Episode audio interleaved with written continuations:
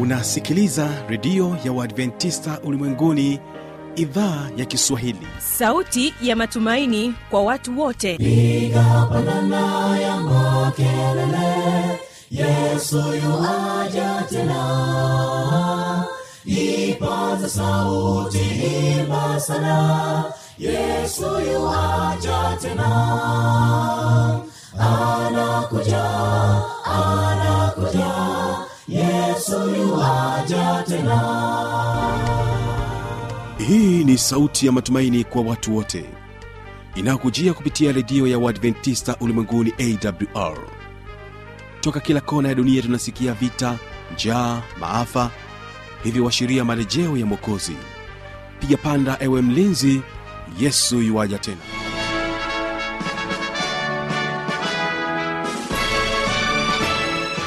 kwa mara nyingine tena mpenzi msikilizaji ninapenda nikukaribishe katika kipindi cha mafundisho makuu.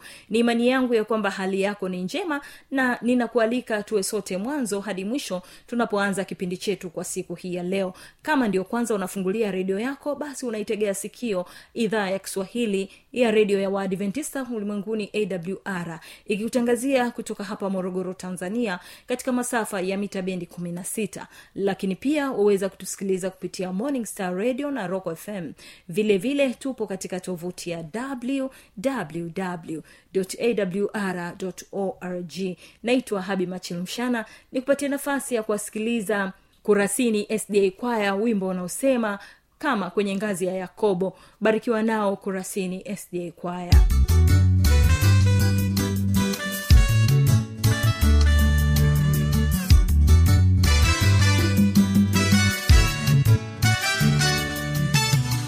kwenye ngazi ya yakobo malaika walifurika. Wengi washuka wengi wapanda wakimzunguka. Wengi washuka wengi wapanda wakimzunguka. Mungu akiwa upande wetu ni nani wa kutuogofya hutuzunguka, hutuinua mikononi mwake. wa Sayuni kuzunguka kote kote. Kuna lenye nguvu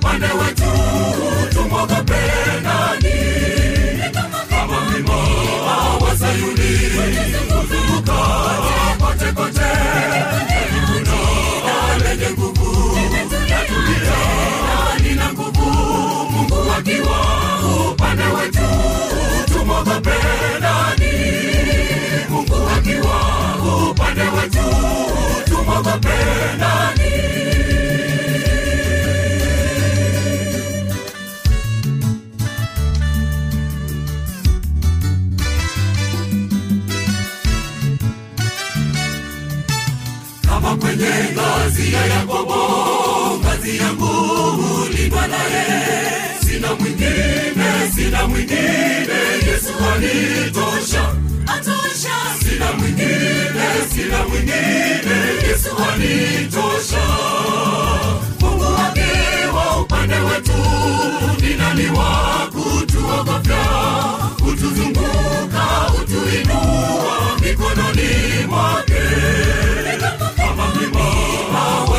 wa Sayuni kuzunguka kote kote karibuno na lenye nguvu na dunia lina nguvu Mungu akiwa upande wetu tumwogope nani Mungu akiwa upande wetu tumwogope nani kama mlima wa Sayuni kuzunguka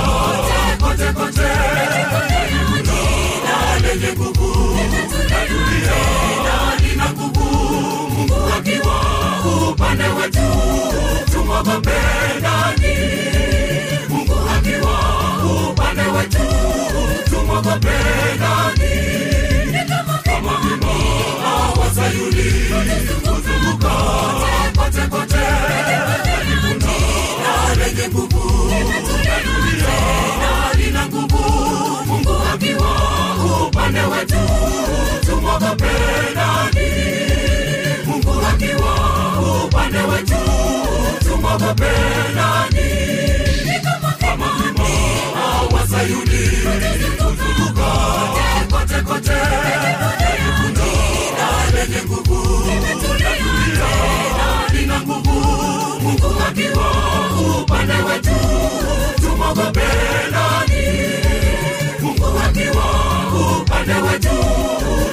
nani kama mlima wa sayuni kuzunguka kote kote na lenye nguvu natulia lina nguvu mungu akiwa upande wetu tumwogope nani mungu akiwa upande wetu tumwogope nani mungu akiwa upande wetu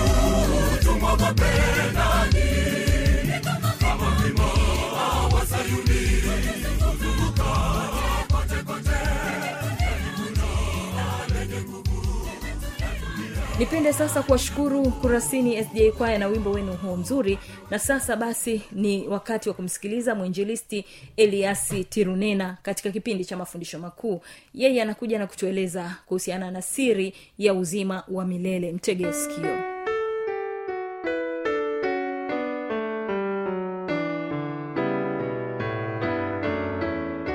karibu tena katika kipindi kizuri kipindi kinachoendelea katika tafakari yetu ya maandiko matakatifu saa hii. Mpenzi msikilizaji nakukaribisha katika kipindi kizuri na somo zuri linalotusogeza karibu na mungu kumjua ikiwa ni mwendelezo wa somo letu zuri ambalo tulilitazama katika kipindi fulani hivi. Karibu tuweze kuomba. Baba yetu mtakatifu muumbaji wa mbingu na nchi ninakushukuru sana kwa ajili ya saa hii bwana ninakualika uwe pamoja nasi kwa nguvu na kwa uwezo wa roho wako mtakatifu. Fahamisha na kufundisha fahamu zetu ili yesu tuweze kukujua ili tuweze kukufahamu tuweze kuupata uzima wako wa milele uliokusudia kuwapatia wanadamu wote watakaojisalimisha kwako. Unaomba na kushukuru katika jina lako yesu kristo. Mpenzi msikilizaji katika saa hii tunakwenda kujifunza somo zuri. Somo linasema siri ya kuupata uzima wa milele sehemu ya pili. Wakujue wewe mkombozi unayetupatia uzima. Siri ya kupata uzima wa milele sehemu ya pili wakujue wewe mkombozi unayetupatia uzima. Kitabu cha ayubu sura ishirina mbili aya ishirina moja mpenzi msikilizaji nasema mjue sana mungu ili uwe na amani ndivyo mema yatakavyokujia. Mpenzi msikilizaji bwana anasisitiza tumjue sana yeye mungu ili tuwe na amani. Yohana 17 mstari wa tatu inasema na uzima wa milele ndiyo huu yaani hii ndiyo siri ya kuupata uzima wa milele moja wakujue wewe mungu wa pekee wa kweli. Penzi msikilizaji katika kumjua huyu mungu wa pekee wa kweli mungu anahitaji tuweze kumfahamu ya kwamba yeye ndiye mkombozi wetu. Katika somo moja aliyowahi pita hapo tulijifunza ya kwamba mungu ndiye aliyeumba mbingu na nchi. Hapo mwanzo mungu aliziumba mbingu na nchi. Tuliona vitu vyote ni kazi ya mikono yake. Na anasema akitangaza tangazo la umiliki anasema wazi ya kwamba dunia yote ni mali yangu maana yeye ndiye aliyeumba. Sasa somo la leo linatufundisha wazi tumtambue hatua muhimu ya kumjua mungu. Mungu ni mkombozi wetu. Kitabu cha ibrania sura ya kwanza mstari wa kwanza inasema mungu ambaye alisema zamani na baba zetu katika manabii kwa sehemu nyingi na kwa njia nyingi. Mungu ambaye alisema zamani na baba zetu katika manabii kwa sehemu nyingi na kwa njia nyingi. Yule mungu kwa kuwa alikusudia kutuokoa alikusudia makusudi mema alipotuumba. Alipomuweka mwanadamu alikusudia mwanadamu aishi kwa furaha akimcha yeye na kumtukuza na kumwabudu. Lakini baada ya dhambi kubatilisha makusudi yale mungu aliendelea kuwa karibu na sisi kupitia manabii akiongea nasi akiongea na jamaa na jamii ya mwanadamu tangu zamani katika namna nyingi na sehemu nyingi. Mungu huyu anahitaji tuweze kumjua na anatupa siri katika kumjua yeye ndipo kuna uzima wa milele mpenzi na kualika ukapate kuitazama shiriki nami mbaraka huu tuweze kuitambua tabia ya mungu. Tabia ya mungu. Msikilizaji kama kuna vitu vimekuwa shida kubwa kama kuna vitu ni mgogoro mzito sana duniani ni kuhusu tabia ya mungu. Tabia ya mungu ndilo pambano. Shetani katika udanganyifu wake anafanya bidii kumpaka matope kumpaka uchafu kuweka giza zito. Tusimjue mungu na tabia yake. Katika kumjua mungu na tabia yake hapo ndipo uzima wa milele na siri zake zimestirika. Maana wakati tunaposikia ajali watu wanasema oh, kazi ya mungu haina makosa. Kumbe ni kazi ya mungu. Hiyo shetani anawaambia wanadamu kazi ya mungu haina nini? Makosa. Kwa maana nyingine ajali zote ni kazi za mungu vifo vyote ni kazi ya mungu. Matatizo magonjwa dhiki maumivu maishani ni kazi ya mungu. Hayo ndiyo shetani anayopiga mbio anapaza sauti anahubiri. Mahubiri makuu ya shetani ni kwamba mungu anawatesa wanadamu. Mungu anawaumiza wanadamu. Lakini mpenzi msikilizaji mungu hajaacha kukwambia tabia yake. Na hii ndiyo hakika ya kweli kwamba tabia ya mungu ni hii. Na hivyo ukijua vema tabia ya mungu hii oh utaishi kwa furaha sana. Kwa sababu gani? Kila utakaloliona utaweza kubainisha hili ni la mungu hili amesababisha mwingine. Adui mkuu shetani kutoka thelathini na nne mstari wa sita neno la mungu linasema bwana akapita mbele yake akatangaza bwana bwana mungu mwingi wa huruma mwenye fadhili si mwepesi wa hasira mwingi wa rehema na kweli. Mpenzi msikilizaji nata, natamani kwa haraka sana tutafakari na kuchunguza maneno haya ambayo alitamka bwana mwenyewe. Anasema bwana bwana mungu mwingi wa huruma mpenzi msikilizaji je katika akili yako unaelewa huruma za mungu? Unaelewa huruma za mungu? Hebu fikiria jinsi mungu anavyokuhurumia. Hebu angalia matatizo fulani yaliyokupata alafu unashangaa jinsi alivyoisha hebu angalia jinsi ambavyo wale watu ambao akili zao zimepata shida kidogo. Wanaitwa wengine wanaitwa machizi wengine wanaita kwa majina wehu kutegemeana na maeneo mbalimbali. Hebu fikiria chakula cha hao watu huwa ni nini? Wanakula majaralani wanalala mahali popote. Hebu uona jinsi mungu anavyowahurumia watu hao. Lini mara yako ya mwisho ulipoenda hospitali ulimkuta mwehu amepanga foleni ya kwenda kumwona daktari maana anaumwa? Lini? Hamna. Watu wanaoishi wanakula vitu vya ovyo vya kuokoteza ukoteleza minyoo imejaa magonjwa. Lakini mungu kwa huruma zake anawasaidia anawapa rehema anawaponya magonjwa yao. Mungu mwingi wa huruma. Mwenye fadhili. Hebu fikiria mpenzi msikilizaji je una uzoefu na fadhili za mungu? Hebu fikiria mali ulizonazo pesa ulizonazo watoto ulionao huyo mume au mke uliye naye ni fadhili za mungu. Kuna watu hawana hivyo ulivyo navyo ni fadhili za mungu. Umepewa tu. Mungu ni kana kwamba amekuazima uwe mwaminifu kwake umtegemee utumie hivyo kudhihirisha tabia yake ya upendo na fadhili kwa watu wengine mpenzi msikilizaji maombolezo tatu ishirina mbili. Ni huruma za bwana kwamba hatuangamii kwa kuwa rehema zake hazikomi. Mpenzi msikilizaji yeye ni mwingi wa rehema. Oh angalia hebu fikiri ingekuwaje endapo kwa makosa yote uliofanya ungepaswa kulipwa adhabu zinazotokana na hayo makosa. Hebu fikiria siku ulipokosa uaminifu pengine ni katika ndoa yako. Mungu asingekuwa mwingi wa huruma na rehema akaliweka wazi hilo jambo kwa mwenzi wako ingekuwaje? Hebu fikiria angalia ajali ngapi mungu amekupa rehema amezikinga zisikujie. Hebu fikiria huruma za mungu ni za ajabu sana. Na hakika shetani anatamani sana alete maumivu maishani mwetu. Mungu ni mwingi wa rehema. Mpenzi msikilizaji twende kwa upesi sana. Hebu tazama mungu si mwepesi wa asira anakuvumilia hata sasa utubu dhambi zako. Hata yale makosa unayofanya makusudi kabisa huku unajua bado ukimwomba rehema ukimwomba msamaha anakusamehe. Mpenzi msikilizaji yohana wa kwanza nne mstari ule wa kumi na sita anasema nasi tumelifahamu pendo alilo nalo mungu kwetu sisi na kuliamini. Mungu ni upendo naye akaaye katika pendo hukaa ndani ya mungu na mungu hukaa ndani yake. Mpenzi msikilizaji siri kubwa ya tabia ya mungu ni upendo. Yeye ni mwenye fadhili kwa sababu ana yeye ni pendo. Yeye ni mwingi wa huruma kwa sababu yeye ni pendo. Yeye si mwepesi wa asira kwa sababu yeye ni pendo. Yeye ni mwingi wa rehema kwa sababu yeye ni pendo. Yeye ni kweli kwa sababu yeye ni pendo. Upendo hauwezi kumsemea mtu mwingine uongo. Mpenzi msikilizaji hebu tazama siri ya kumchukiza mungu. Ukishajua tabia ya mungu haya ndiyo ambayo ukiyafanya unamchukiza mungu. Kitabu cha kumbukumbu la torati sura ya nne mstari ule wa kumi na tano na mstari ule wa kumi na tisa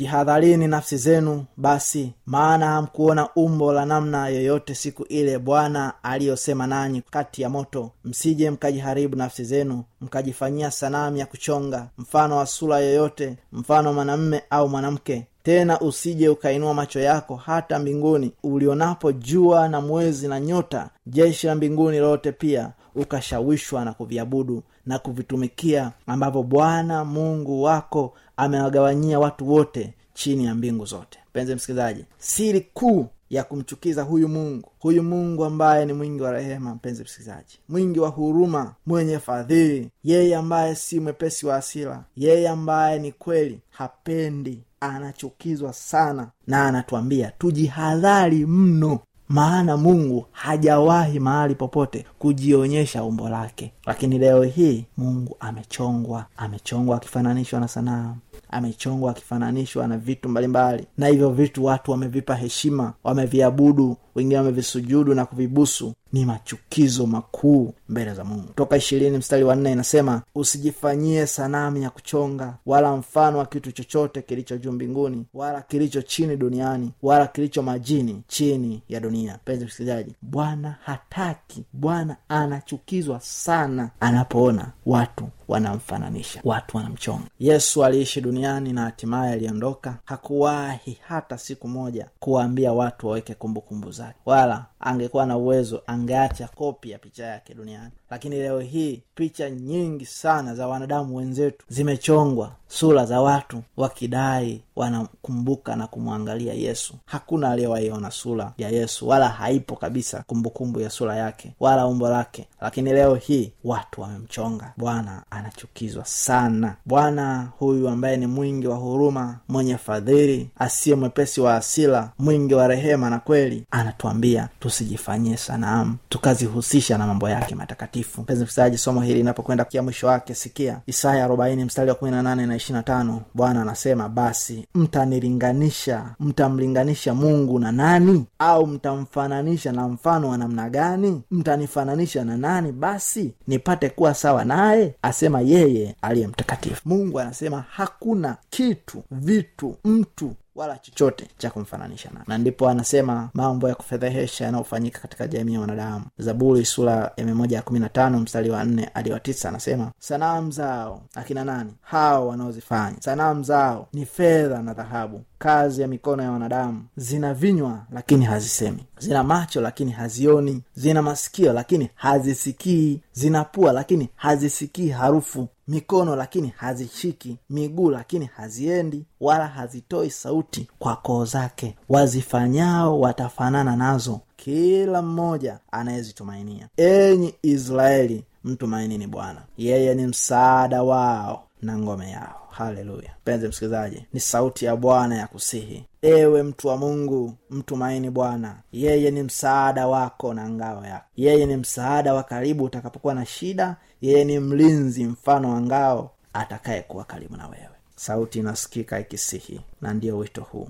Ikiwa unatamani kupata msaada wa kujifunza neno ikiwa una maswali unapata maswali unatamani ufumbuzi ikiwa unahitaji usalimishe maisha yako kwa yesu kabla ya wito huu unaweza kutafuta msaada kwa watumishi wa mungu walio karibu na wewe. Ikiwa utakosa msaada huo basi nipigie simu ya simu sifuri saba sita saba tatu tisa saba tisa moja moja. sifuri saba sita saba tatu tisa saba tisa moja moja. Wito wa bwana katika isaya sura arobaina tano mstari wa ishirina mbili. Mungu anasema huyu mungu aliye mkombozi wako ili uweze kuipokea siri ya kweli ya uzima wa milele. Anasema niangalieni mimi mkaokolewe enyi ncha zote za dunia maana mimi ni mungu hapana mwingine tuombe. Baba mtakatifu asante kwa ajili ya mpenzi msikilizaji ambaye amesikia sauti yako ukiita tukuangalie wewe. Anapoinua macho yake kwa imani kuomba rehema na msaada wako bwana sikia kutoka mbinguni ukawe msaada wake ukamsaidia saidia maisha yake anatamani kujitoa kwako. Bwana naomba msaidie mwangalie huyu baba. Mwangalie huyu mama baba.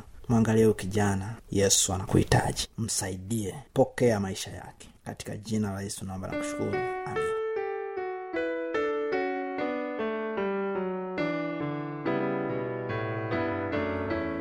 msikilizaji inawezekana kabisa ukawa umepata swali au una changamoto.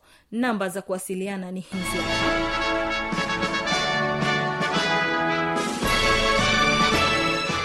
Redio ya uadventista ulimwenguni awr sanduku la posta 172 morogoro tanzania. Anwani ya barua pepe ni kiswahili at awrrg namba ya mawasiliano simu ya kiganjadi 745 6184882 ukiwa nje ya tanzania kumbuka kuanza na namba kiunganishi alama ya kujumlisha 255 unaweza kutoa maoni yako kwa njia ya facebook kwa jina la awr tanzania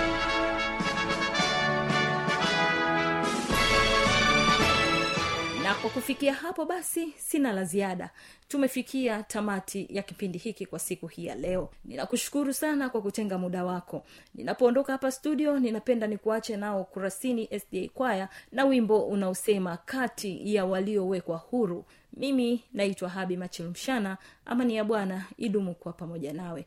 Kesho kitakuwepo kipindi cha muziki na wanamuziki pamoja na maneno yaletayo faraja usipange kukosa